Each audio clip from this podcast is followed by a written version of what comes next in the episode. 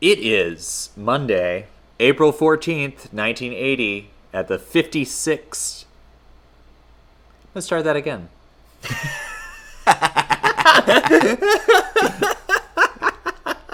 I am happy to announce that the winner is All About Eve. Parasite. Kramer versus Kramer. Chicago! West Side Story. The Lord of the Rings, The Return of the King. One flew over the cuckoo's nest. Shakespeare in Love. May I have the envelope, please? It is Monday, April 14th, 1980. We are at the Dorothy Chandler Pavilion in downtown Los Angeles with Johnny Carson presiding over the 52nd Annual Academy Awards. And it is time for the big award of the night Best Picture. The envelope, please. And the winner is Kramer versus Kramer.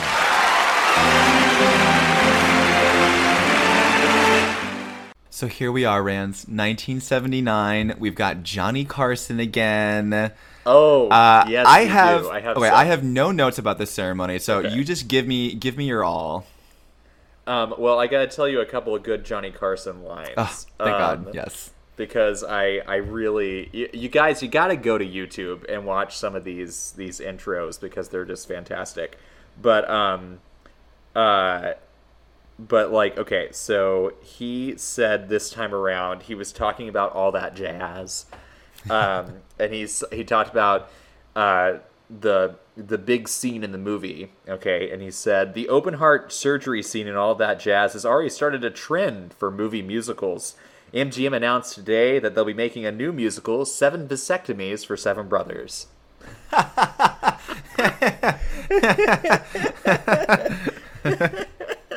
That's pretty good.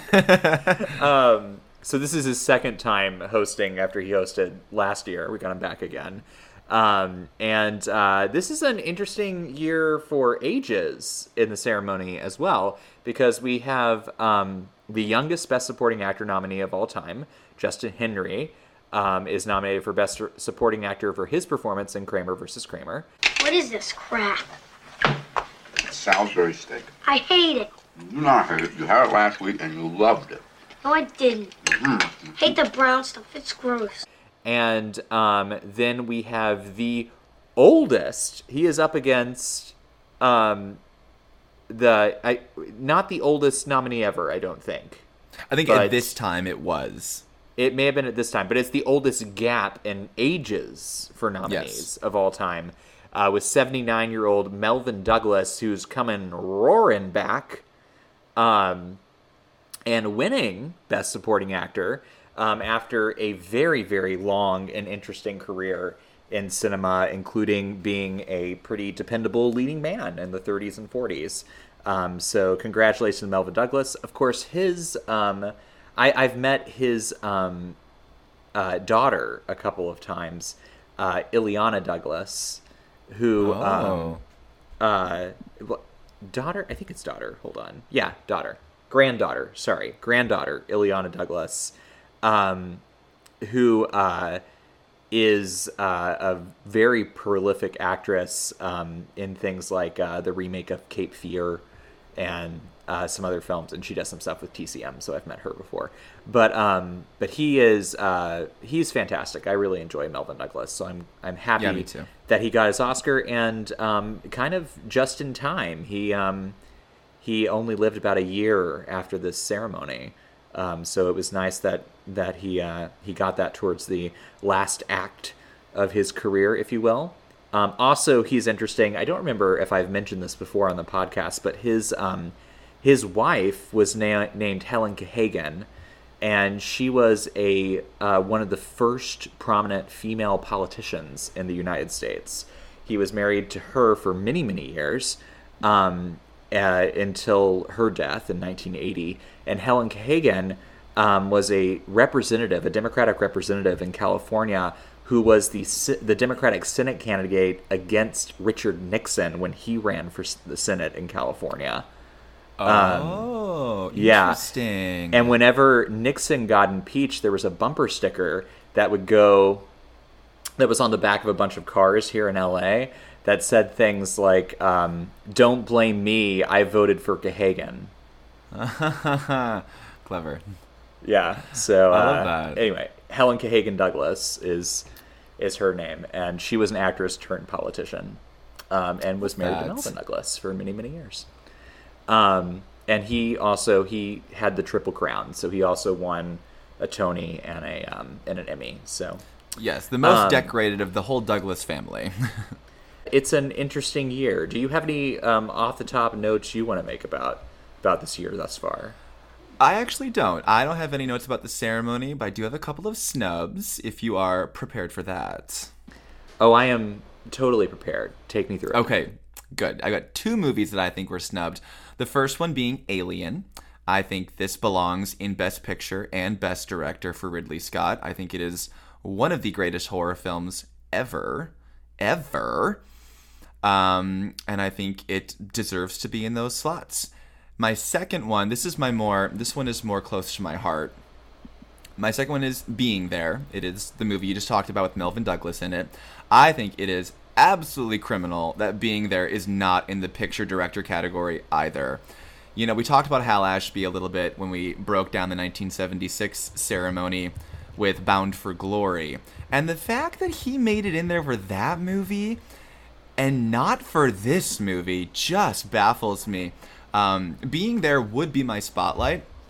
However, it is so special to me, and the ending is so monumental that I don't want to ruin anything about the film. I just want to tell everybody if you haven't seen Being There, watch it tonight. Watch it, stop the podcast and watch it now. It is brilliant and completely changed my outlook on life and yeah, moved me to tears. It's it is such a good movie and it should be in the best picture and director lineup as well. So th- does that make you very happy that Melvyn Douglas won? It absolutely does. I would have loved to have seen Peter Sellers win as well. I think he is so good in this movie.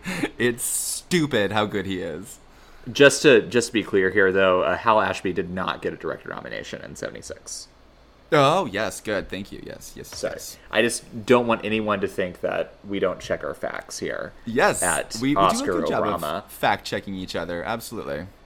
We do. I mean, Yes, I'm okay. never wrong, but you know, when you're wrong, I do. ah, we love it. We love it. uh, okay, so let's move on. Do you have any snubs? you son of a bitch. Uh, let me recover from that moment. Um, yes, I do have a snub. Um, I am very confused. Why the China syndrome does not have more love? The China syndrome, if you have not seen it, is about a nuclear power plant that um, had has like a leak going on and there's an investigation that's done there and jane fonda's the intrepid reporter who's doing the investigation um, and and jack lemmon's there and michael douglas is there and it is such a tense wonderful film. Again in keeping with jane fonda doing these socially relevant films this is talking about the debate over nuclear power um, and excuse me, there's not a leak. Excuse me. There's there's cover-ups about safety going on there, which could Right. lead to a huge meltdown and could be a crisis. And it has one of the most thrilling endings of any movie you're ever gonna see. Um, it is so well paced. It is so tense. Uh, Jane Fonda gives, I think, one of her best performances in the film. Um, and Jack Lemmon is brilliant in this movie. Jack Lemmon's one of those actors who I feel like every time you, um, every time you revisit him, you just like discover again and again how good he is because he's so good at everything. Everything. like farcical Everything. comedy to serious drama. There's literally I like some like it hot to China Syndrome. Same Yeah. actor. I mean, his performance in Days of Wine and Roses is one of my favorite performances of all time. I I think he's absolutely brilliant. This is it's just such a great, great, great, great film. Um, and I mean, maybe it was just. I mean, like this is a stacked year. I understand why it's not there, but I do think that it is um, in the same league as some of these Best Picture nominees, and Oh, so I would have liked to have seen it get director or picture or um, or uh, it did get it did get a screenplay nomination, but Yes. um, uh, I, I just would have liked to have seen more love for the China Yeah. syndrome because I, I I see that. I love it. I love it. I love it. I love He it. loves it. No, I agree with you. I love it. I in the And- best picture lineup. Oh, go ahead. Sorry. Go ahead. Oh, I have one more. Okay. So, wait. For supporting actor, Mm-hmm. even though I know he has a truckload of nominations and he just got an honorary award last year, there's a movie Uh-huh. called A Little Romance, which has a very, very young Diane Lane and playing an older gentleman, Laurence Olivier. Um, and the movie is uh, about uh, this American girl who befriends a French boy, and they have like a little kid romance, and they meet in Paris, and then they go off on a journey that takes them to Venice, and this like s- this kind of old crook uh, thief is helping them along the way, and that's Laurence Olivier. It's incredibly sweet. It's an incredibly cute little movie. Um, and Laurence Olivier, I, I mean, like, it probably is one of those situations where he's top billed, he's kind of a lead, but it also feels like a performance that could be in supporting. So part of it may just be like that, not knowing where to put him as far as this goes, because it feels like the kids are the focus of the movie, but he also is big enough to be a lead. I, for whatever reason, it feels like a supporting nomination for me. Regardless, I would love to see it here because it's just one of the most delightful older gentleman performances out there. And also, Diane Lane is a child in this film, and she already has so much screen presence and talent. It's um, it's a really, really, really sweet movie. I a little romance. That. I've never seen it. I'm gonna put that on my list. Thank you for that. I You're was just gonna say, with your snub for China Syndrome for Best Picture and my two snubs of Alien and Being There, I think we can make this work. Because honestly, I'm looking at the Best Picture lineup. I would toss out all that jazz immediately. I would toss out Breaking Away, Really? and I would toss out Norma Really? Rae. I don't think any of those are Best Picture quality. That's okay. I um I'm mixed on all that jazz. I do think it is an incredibly um creative film. Um but uh Yeah, I don't respond to that movie. but I at all. don't but I don't love it. Yeah. Ugh, Okay. Yeah, I don't think it's good. And I love the China syndrome. So, Yes, I think that's You way. know, and I- and Alien way is better one of the best. movie. and you're right, Alien is one of the best horror movies ever made. So, Yeah. Uh, also, can I piggyback on your alien there? And I mean, I don't know where we're gonna put her because I do think this is a strong collection of nominees. But Sigourney Weaver, I know, and like a lot of people argue, is she a leading actress in this one? Is she a supporting actress in this one? You know, she's clearly the lead of the sequel, Aliens. yeah. But this one's a little, you know, this one's more of an ensemble film. The original Alien is, you know. Yeah, that's um, true. That is true. With And Veronica Cartwright, who I talked about exactly. And what's funny is she, Veronica Cartwright is the one who was nominated for a lot of like the horror awards, like the Saturn Award. I actually think she won the Saturn Award. Um, so they kind of sided with her a bit more than with Sigourney Weaver. It seems like, even though Sigourney is the last girl. Um, yeah, I thought it was interesting too. Uh, I Well, we can I, save her nomination Yeah. for Aliens because Aliens is good too. Absolutely, So- they're both flawless. I mean, as far as a horror franchise goes, those first two, Alien and Aliens, are about as good as they come. We can end it there. We don't need the rest of the sequels, but those two are perfect movies. Do you think you can kind of bridge this into spotlights now? I am so ready. I have a great spotlight for you. I Okay.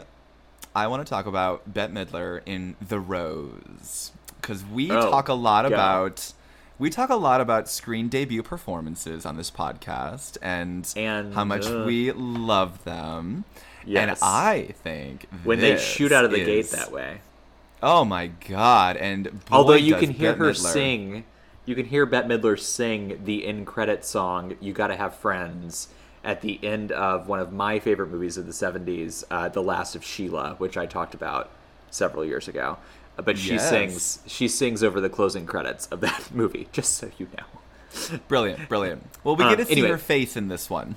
Okay, cool.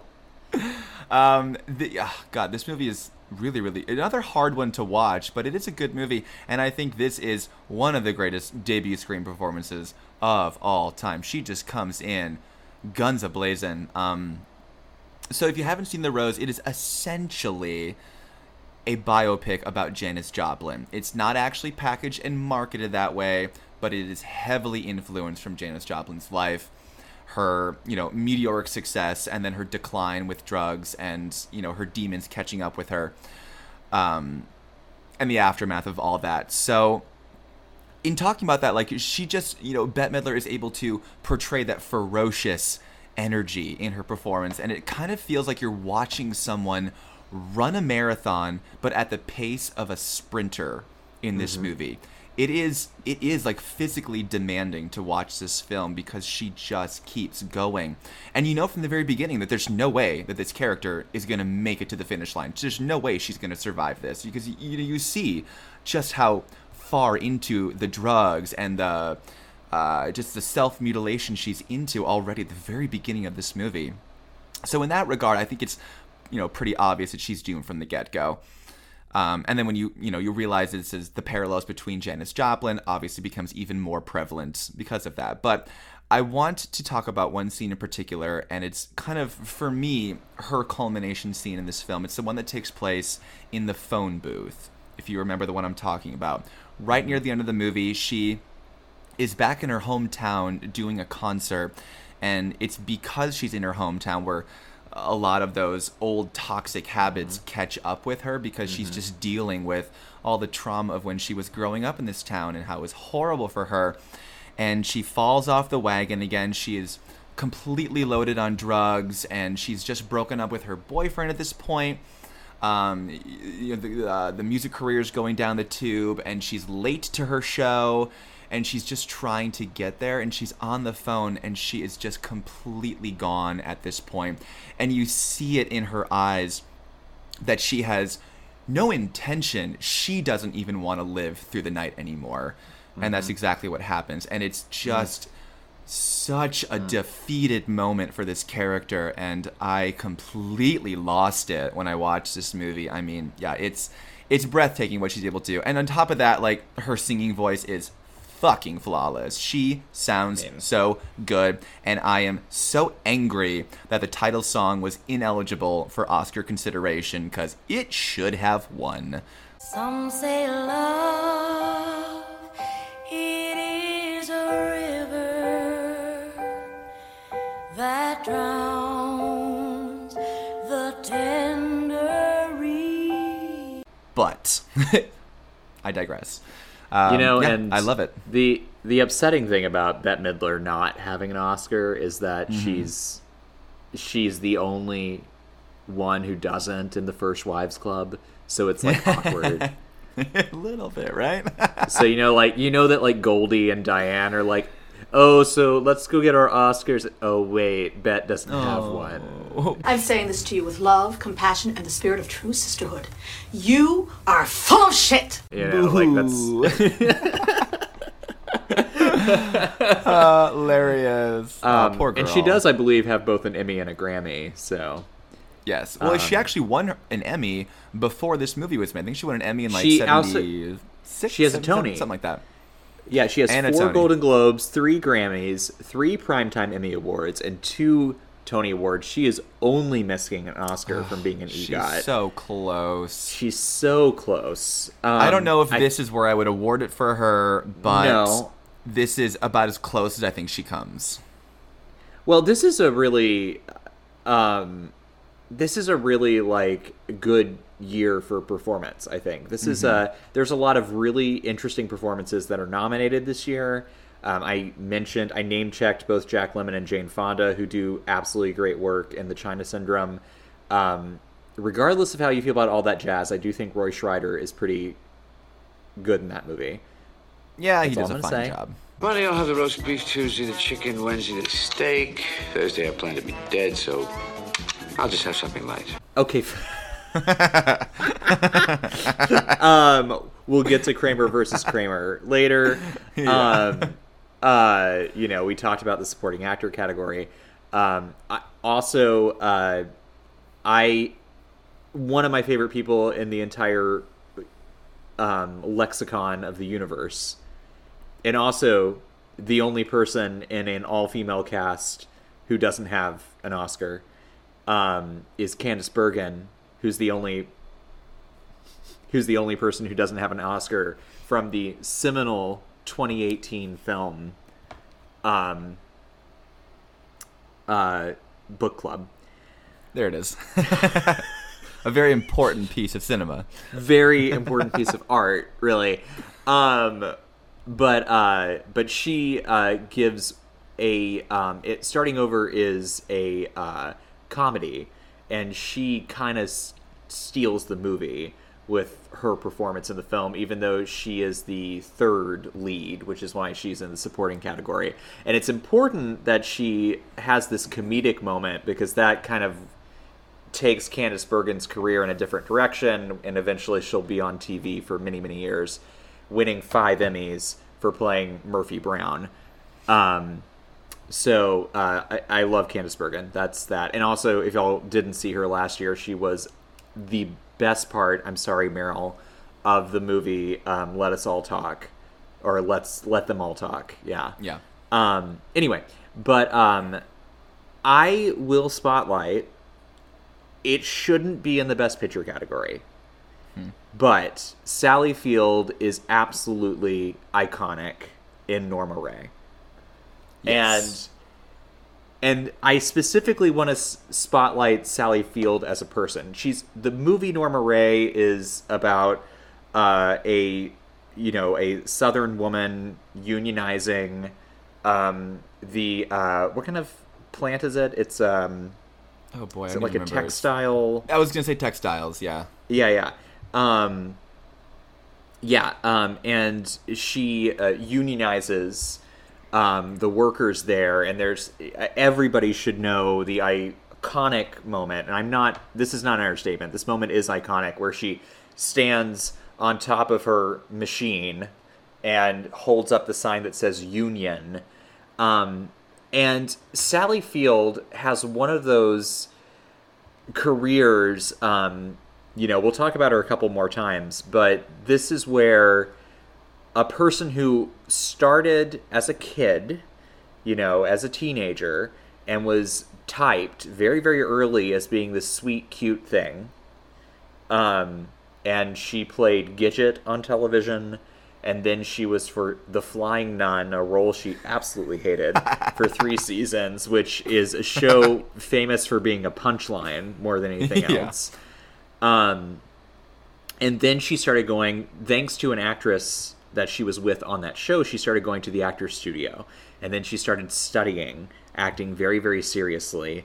And eventually she got a couple of breaks, the biggest of which was uh, in a TV movie called Sybil, um, where she um, played a woman who had. Uh, I forget how many personalities it is exactly, but it's it's like 16, 17, somewhere in there. And um, the woman who plays her psychiatrist is Joanne Woodward, who won her Oscar for the Three, Three Faces of Eve, and she won an Emmy for that role. And after she won that role, she started redefining her career as a serious dramatic actress.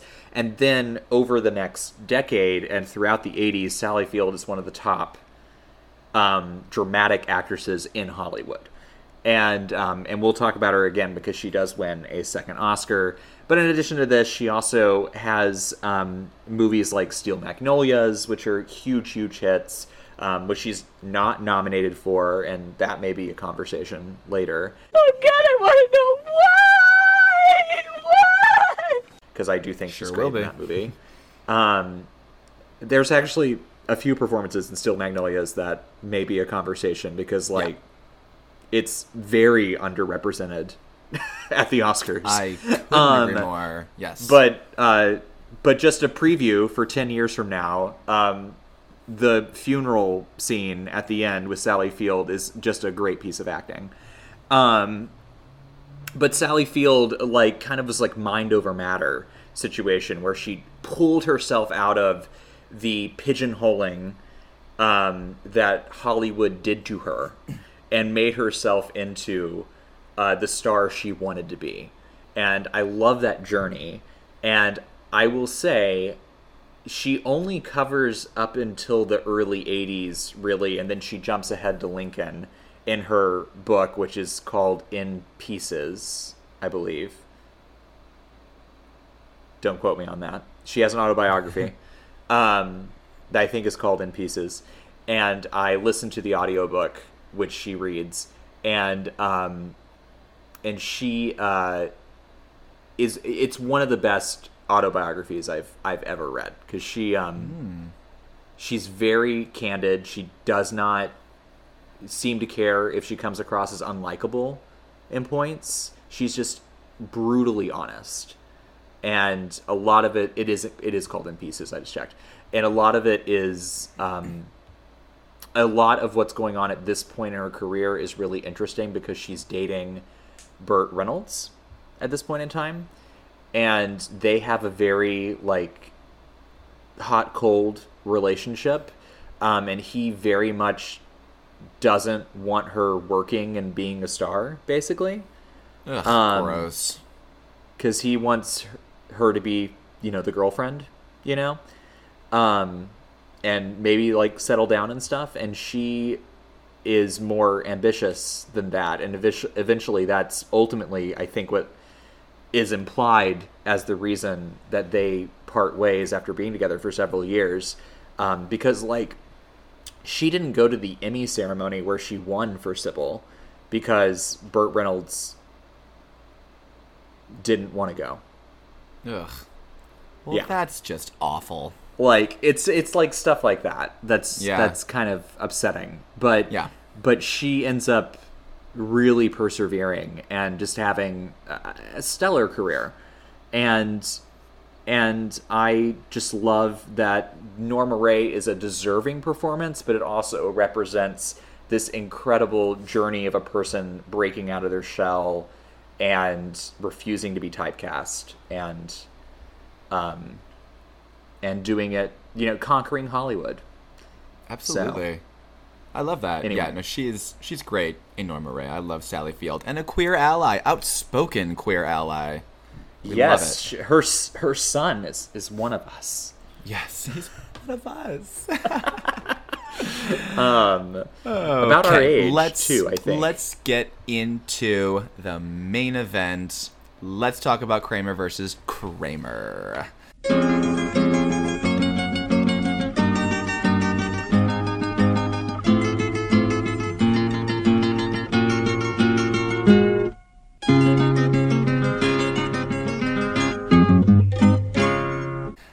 Um, I'll just start this off right here by just point blank saying I fucking love this movie. I think this movie is genius. For those who haven't seen it, Wait a second, hold on. Is, oh, go ahead.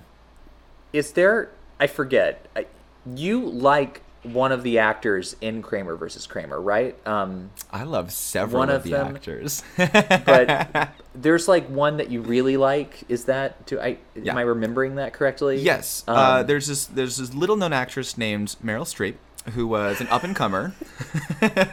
Just so you guys know, uh, the the podcast is is going to be rebranded at this point because now Meryl Streep is, Meryl Streep has 18 more of these nominations coming up, I've just been nominated 789 times. and every single time that'll be the only thing Sam talks about on that episode. That's so. all I'm gonna want to talk about because she deserves every single one of them. I will die on that hill. Uh, okay, Kramer versus Kramer. Very simple story. It is the story of a brutal court battle uh, to take custody over the this divorced couple's child. Uh, That's where we have it, and this is a really interesting one because it pits a stay at home not stay at home but a working dad versus a working mom and which you know who deserves to be the parents you know that's kind of Right. what we're asking here that's the story the the question being uh, served here, and I think this movie handles it incredibly well. It it gives it gives both the mom and the dad equal uh, criticism. You know, it's it's very unbiased. We uh, we feel for both of them. We kind of hate both of them, but we understand where they're coming from. They, they really take Right. care of their characters in this movie, and this movie has one of my favorite screen moments ever. Uh, tell me if you've caught this moment, Rance, when you've seen this movie. It is between Hoffman and Streep during the courtroom scene where the lawyer it's when Streep is on the stand and the lawyer is uh, asking Streep if Dustin Hoffman was ever unfaithful to her. And after he poses that question, there is a moment where Meryl looks at Dustin Hoffman, who's sitting, you know, behind uh, back at his seat, and they share a little smile and a little laugh. And to me, it is that moment that I'm just like, it's it says everything. It says everything. So you know in that moment that there was a happy marriage once, and maybe they they had like uh, a little swinger situation. You know, it's it's just like a, You a little smirk where I go, Yeah. yeah, exactly, because there's something to do with that where no, they weren't cheating, but they must have fooled around with somebody or other couples or something. There's a private Right. joke between those two that we just see a flicker of, and Hmm. it floors me Huh. every single time, and I think it's genius. Um, Well, I probably haven't like, seen yeah. this as many times as you have, and I probably haven't rewatched the co- just. I, I have a feeling. I'm just guessing here that you probably watched just that courtroom scene on its own more times than you've seen the actual film. Holy shit, Rance! I can't tell you how many times I've seen this movie. 789 times. I watch this movie a lot. I love this movie. oh This God! your- what are your this thoughts on it? movie Tell me. This brutal movie about divorce is your comfort food. Um, For real though, God, what does that say about me? I don't know. uh, I'll unpack that Kramer- in therapy later. Kramer versus Kramer is one of those movies that I first saw because I happened on to it um, on TV once, and um, it was it's a delightful movie to happen happen onto. Um, delightful in the sense that I mean, like it, it has delightful moments. It's not it's not does. devoid of it's not devoid of heart. You know, in fact, it has Mhm. a lot of heart, which is why it works. Um, and you know, the whole middle section of the movie is the bonding of the dad and the son, and um, and Dustin Hoffman and uh, uh, Justin Henry um, do a great job with those scenes. The opening is so compelling because you just got Meryl Streep walking out of the whole situation, and that's su- such a great setup to a movie. Um, but the the thing that works about it, and the reason this movie works, is because of Meryl Streep. Because Meryl Streep, in in less capable hands, I'm not saying there isn't another actress who could pull off playing the mom in this and not be sympathetic, but what Meryl Streep is able to do, um, and again, you mentioned this last week, she had a lot to do with doing some of her own dialogue in this movie, um, is she's able to bring empathy to a character that could could have been a villain Yes. in the story, but she's Yep. not a villain. And the reason that the movie works is because there is not a villain. Yes. If there was a villain, it would not work. I think it's you have to be able to understand both sides. And this movie allows you it stays with Dustin Hoffman pretty much the whole movie, but it because Meryl Streep does so much with what she's given and then expands upon it, you're able to understand her side without spending the whole movie with her. Mm-hmm. And and her courtroom scene is a slam dunk. It is one of the top five supporting actress wins hmm. of all time. Easily. It is. It is Easily. also one of the best movies about divorce ever Yes. produced. Yeah. Absolutely. It's Yeah, great. there is It's absolutely there's great. So many moments in this um, ah, that just stand out. It is truly, truly stellar. You're right. I, I think uh, when you talk about the heart of this movie, it really comes into that middle section where we see uh, the dad and the son start to really bond. There's a really great scene where, after we've seen their routine and how they're struggling for a while to like kind of, you know, uh, be in sync with each other. Until Mhm. finally, toward the end of that middle section, it's there's no dialogue. It is just we see these two wake up, go about their morning routine, getting breakfast, ready for school, ready for work, and they don't say a word to each other. They just flow perfectly. It's and so- that's all it takes. You so realize, beautiful. oh, they've they've found each other, and it you know. So then in the end, when Meryl comes back and wants custody, it just breaks your heart because you've seen what Dustin Hoffman has had to go through just to be a good dad. You know, changing jobs. Oh my god! Like, okay, here's my You one know- thing though. There there is Okay, something that I will okay. say. I have a little bit of a problem with that subplot of him getting a new job because you know his old job doesn't allow him to like leave work when he needs to for the kid be Mhm. at his kid's school productions of whatever he's doing you know so he has to get a different job in like 24 hours and he does and he gets like sort of in trouble for that when he's on the stand in the trial they kind of like peg him for like making a little less money now and having a different job and to me i'm like but wait a minute, isn't the opposite true? He found a job that still pays to support his lifestyle, but where he can now actually you know leave work when he needs to and be present in his child's life. To me that just shows that he was willing to do what he needed to to be the good parent. So I've never Well, really yeah, it's understood also- that little you know It's I mean? 1979 logic. I mean, maybe maybe back in those days Yeah. they valued Well- money over time. Well, they did, and the the whole thing with that too is that when they talk about Meryl's job in the movie, th this new job that she's found, he she is making more money than he is, and I think that's supposed to be. Oh, that's the- the woman's that's making the- more money than the man, you know. So I get it, but to me, you're right. Like looking at it now, it's like that's just stupid. Who cares? Um, Um, yeah. Well, you know, Robert Benton, as you said, he just hits all. Uh, he's the director of the film and uh, and the writer as well, and he just hits all the places in the heart. ah, clever, clever, clever, clever, clever. Girl. So much so that he'll he'll later make a movie by He'll that come back. He'll come back. which uh, wins the best actress of this year an Mhm. Oscar. You like me right now. You like me. Sure one. does. See the connection I made there? Um, Robert Benton also, I should mention, uh, wrote the screenplays for both Bonnie and Clyde and Superman. So, there you go. There you go. Um, I mean, he's he's a very talented guy. But yeah, I, I think you're right. This is this is uh, a really solid win. Now, a lot of people um, argue that this is the year of Apocalypse Now, and they say that that is the movie that was robbed. Now, we got really into Vietnam last year, and I think it's probably safe to say that neither one of us are going to agree with that, um, because we just we just awarded a, a violent Vietnam movie. Do we want to we want to award another?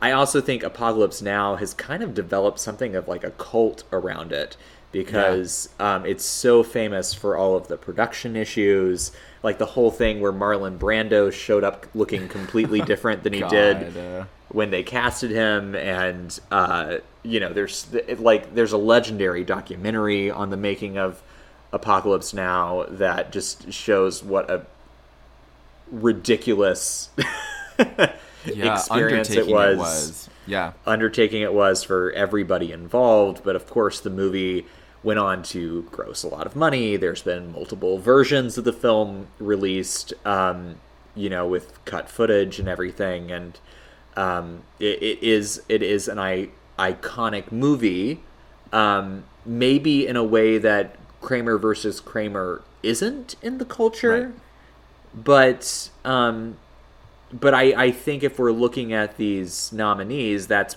that's the next one that people would say would be a deserving winner. So where where do you? I mean, I know we're gonna we're both gonna pick Kramer versus Kramer, but uh, what is your what's your comparing the two? What's your justification here? That's a great question. I I think you you said it. I think they were a little reluctant to award two Vietnam movies in a row. And Apocalypse Now is I okay, I like Apocalypse Now. I think Apocalypse Now is really, really a really good movie. It's very solid. It definitely warrants all the nominations it got, um, and is probably the number two. Yeah, it's probably my number two movie this year.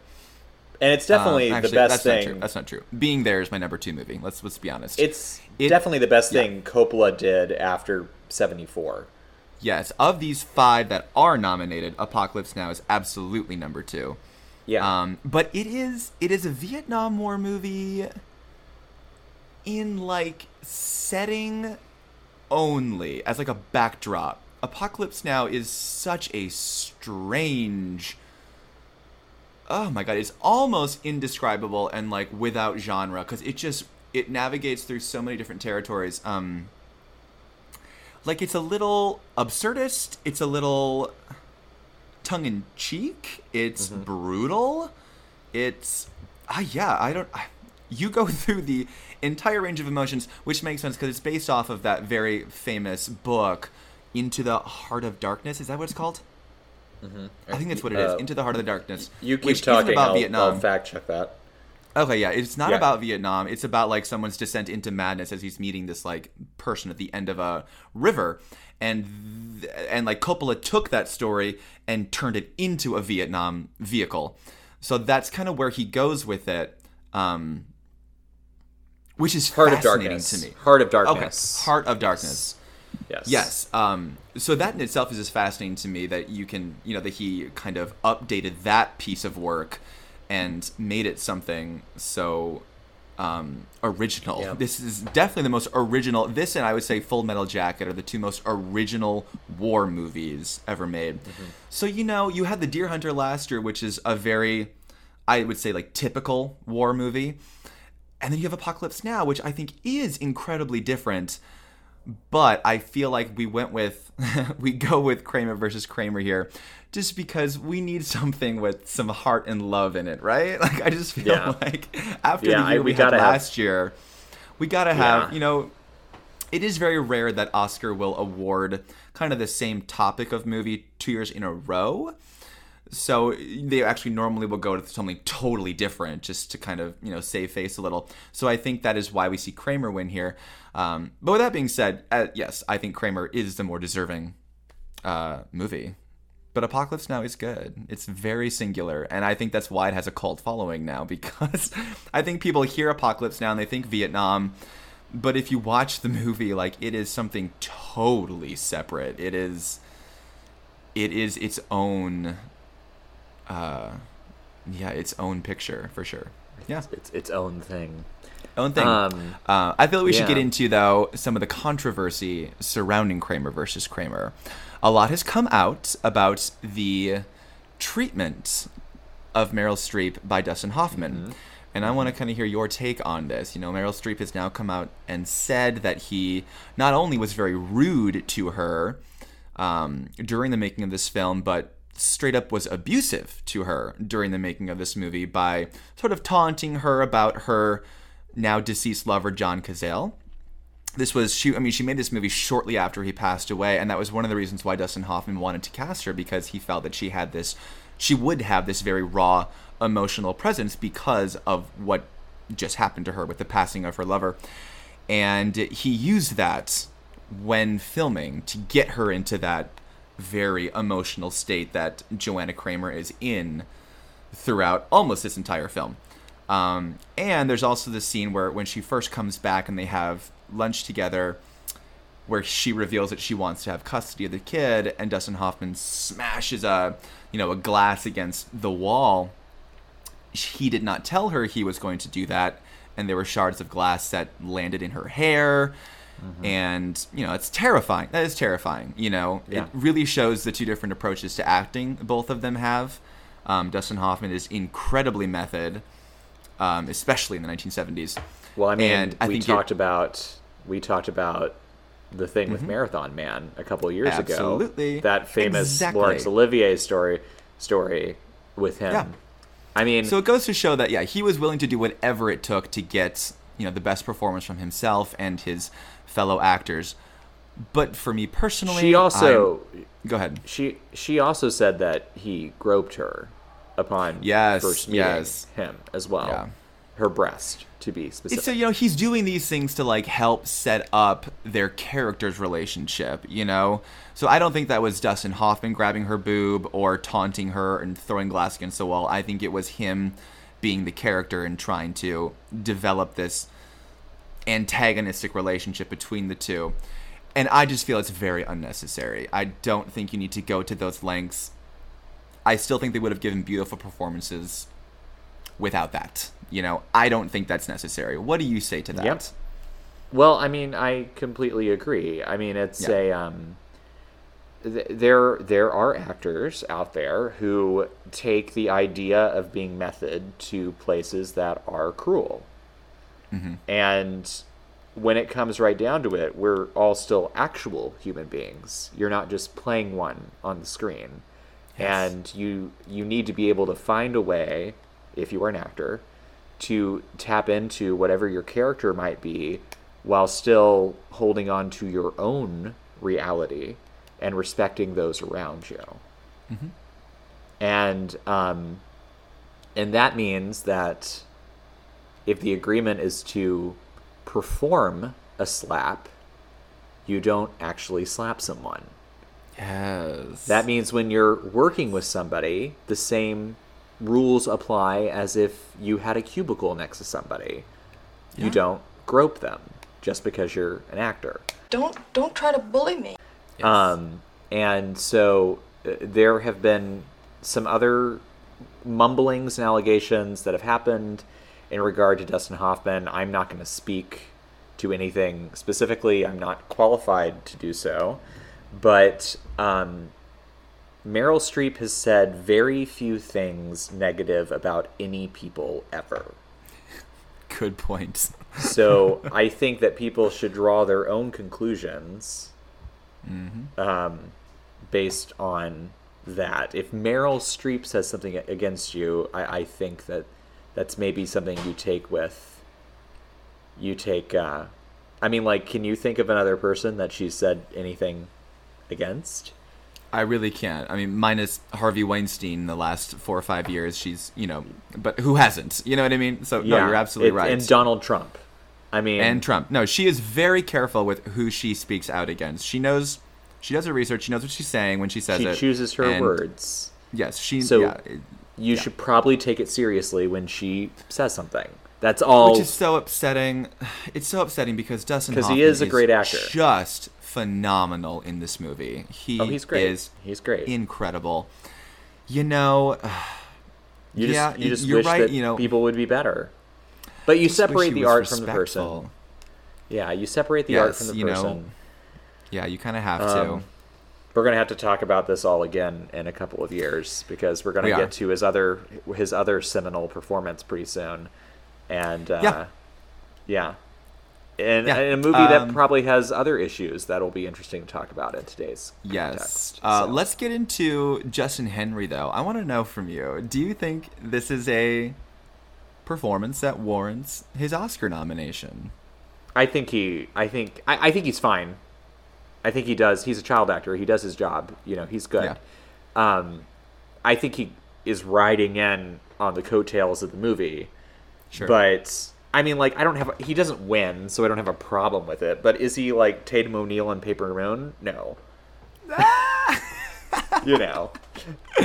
Oh God, there is okay. The moment I will say, ah, it's so good. It makes me cry every time. I mean, he's good. I'm not saying he isn't good. I'm just saying it's not like revelatory. That's my, you know. No, okay. So okay, so that moment is right after.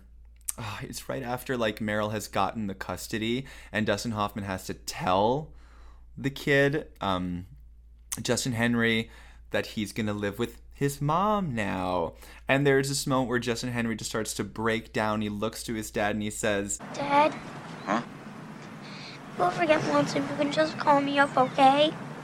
And it's like that is the completion of their entire arc as father and son, where in the beginning, like the kid couldn't care less about his dad, and now at this moment we see just how hard it is for him to let go of his dad now, and and you just you just see like how divorce only hurts the kids and it's just messy and awful and there's nothing good about it. And uh, and like they're You know, hugging that's when it also- happens. Oh, it's so sad. That's also what I say in the morning when I send guys home.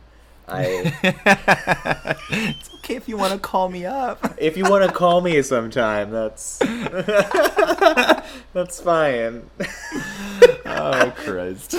um, no, you're right. It's it's a it's a great moment. There is, Mm-hmm. like the one the one thing with this movie uh, that people might bring up is it is told from a male perspective, Mm. and you know, um, I I think the reason why it becomes a great movie is because Meryl Streep is involved.